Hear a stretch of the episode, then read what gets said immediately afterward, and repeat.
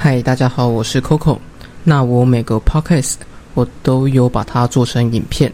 那如果你想要看会动的有画面的，你也可以去我的 YouTube 频道帮我按赞订阅分享，谢谢。你能想象吗？新加坡的强人政治正在发生变化，一个只有新北市三分之一大小的国家，却掌握了世界海运的经济命脉。它开放赌场赚取大量金钱，但又能完整的提出配套措施，确保人民不会因此沉迷博弈，而且在面对疫情的时候迅速果断，完整的提出战略目标，解决问题。这个由渔村逐渐演变成的小小国家，有许多值得我们借鉴的地方。然而最近它也开始迎来了不同的政治形态，就让我们继续的看下去。大家好，我是 Coco， 这频道主要就是分享一些商业故事，以及偶尔做一些带团遇到的事情。喜欢的话也请帮忙订阅分享小铃铛。废话不多说，就让我们进入这期的内容。强人政治的蜕变。新加坡位于马来半岛南端，由华人、马来人、印度人和欧亚混血人四大族群所组成，约五百万的人民居住。在独立之初便由李光耀总理开始执政，并且持续当了三十一年。你们要知道，新加坡总理是每五年选举一次，但是他是可以无限期连任的，只要你做得好，人民认同你，那你就可以一直的当下去。而在当时李光耀治理的三十年里，不仅打击了贪污，并开始发展经济，更是帮新加坡打下了完善的基础，被誉为新加坡的国父。可以说，要是没有他，便不可能有新加坡如今的辉煌。直到一九九零年，李光耀退居幕后，由吴作栋接任总理，开始长达十三年的治理，不仅帮新加坡顺利地度过金融危机和网络泡沫，更奠定了新加坡在亚洲四小龙的地位。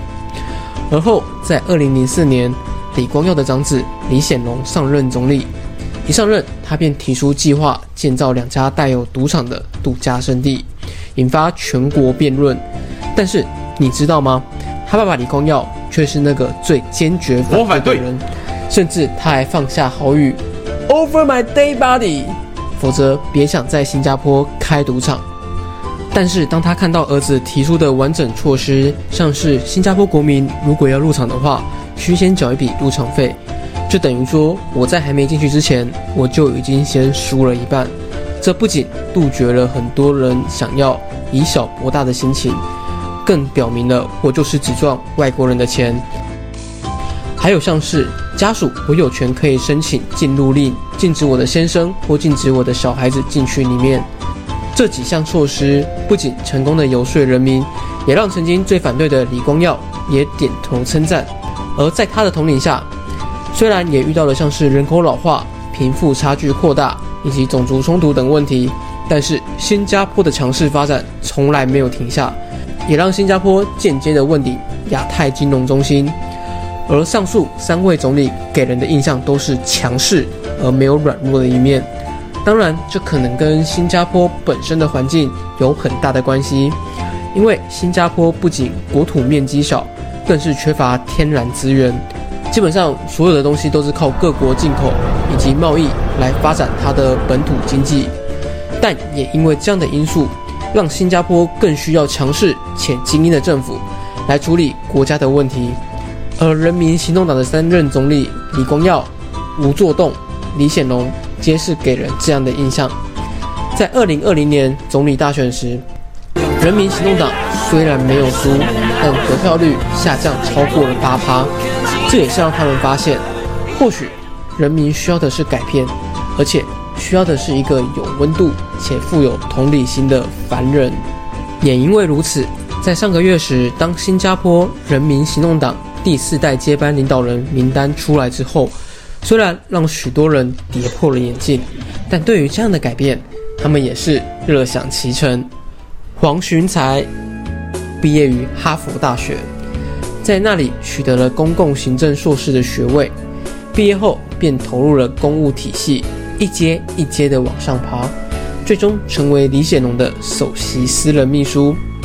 他也曾担任过教育部以及国家发展部的部长，现在则是新加坡的财政部长，还有防疫小组的联合领导人。他的父亲是一个业务员，母亲则是学校老师。他们就像大部分的新加坡人一样，住在公共住宅里。他的私生活称不上完美，在这个民风保守的国度里，他甚至还离过一次婚而又再婚。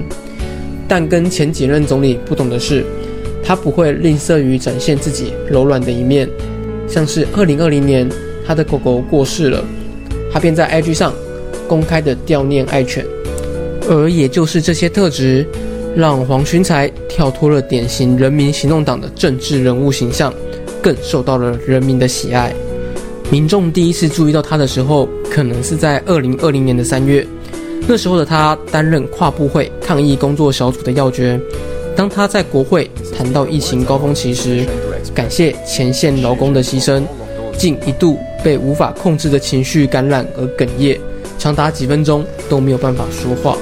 而这样的反应更是深深地渲染了所有的新加坡人。而也就是在这短短的几分钟的影片被上传到了网络，变成超过五十万人数的观看量。而且在疫情当中，他担任抗疫指挥官时，不仅快速地带领新加坡从阻断措施到成为最早与病毒共存的国家之一。你们要知道啊，二零二零年因为锁国政策，新加坡的 G D P 萎缩了 百分之四点一， 是独立以来最严重的。然而他却在二零二一年结合高度疫苗的施打率，开始把 COVID 十九 当成流感对待，并配合前、中、后期的解套措施，逐渐的开放国境。虽然在二月的时候数字飙高到每日增加两万例，但是二零二一年 G D P 成长高达了 百分之七点六，直接创下了十年新高。而相比之下，再去看看中国今年的 G D P， 原本预估是会成长 百分之五点五， 却因为清零的政策还有上海的封城，直接被外资调降 百分之一。 也就是这样的杰出表现，不仅让他的名字深载在人心，更让他的知名度远传国际。而另一方面，他也从不避讳讨论新加坡严重的种族争议和社会问题，甚至在一场论坛上，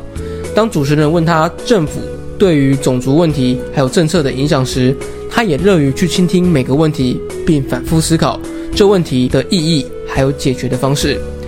也就是这样会适时表达感情的正派形象，加上会捍卫行动党政策的决心，以及在抗疫过程中的种种卓越表现，把他推上了人民行动党第四代领导人，击败了原本最被看好的副总理王瑞杰。然而，一个善于沟通的领导人，是否能在决定新加坡存亡的重大议题上做出关键决定，我们还是保持观望态度。因为当他一上任，就会有两大问题需要来去面对。第一，劳动力人口短缺，新加坡只有三分之一的新北市大小，几乎全部的东西都是仰赖进口，唯一有的资源便是人和观光。然而在逐渐高龄化的社会下，生育力和劳动力皆逐渐缺乏的新加坡，若引进外来人口，势必会影响国内的就业市场，引发民怨。但若长期缺乏，势必也会影响外资投资的意愿。要如何平衡发展与人民的生活，这是他首先就要面临的挑战。第二个，国际关系选边站。在中美贸易战越来越紧张的情况下，还有乌克兰战争的影响下，要如何在美国及中国之间打交道，确保新加坡能获得最大的利益，却也能维持两国的关系，这也是考验新加坡领导人的能力。要如何在疫情之后的世界建立领导风格，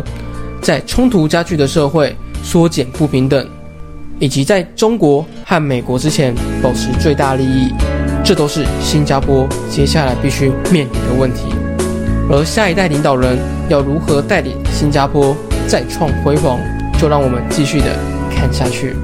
以上就是这期的内容，如果喜欢的话，再请帮忙订阅、分享、小铃铛。我是 Coco， 我们下次再见。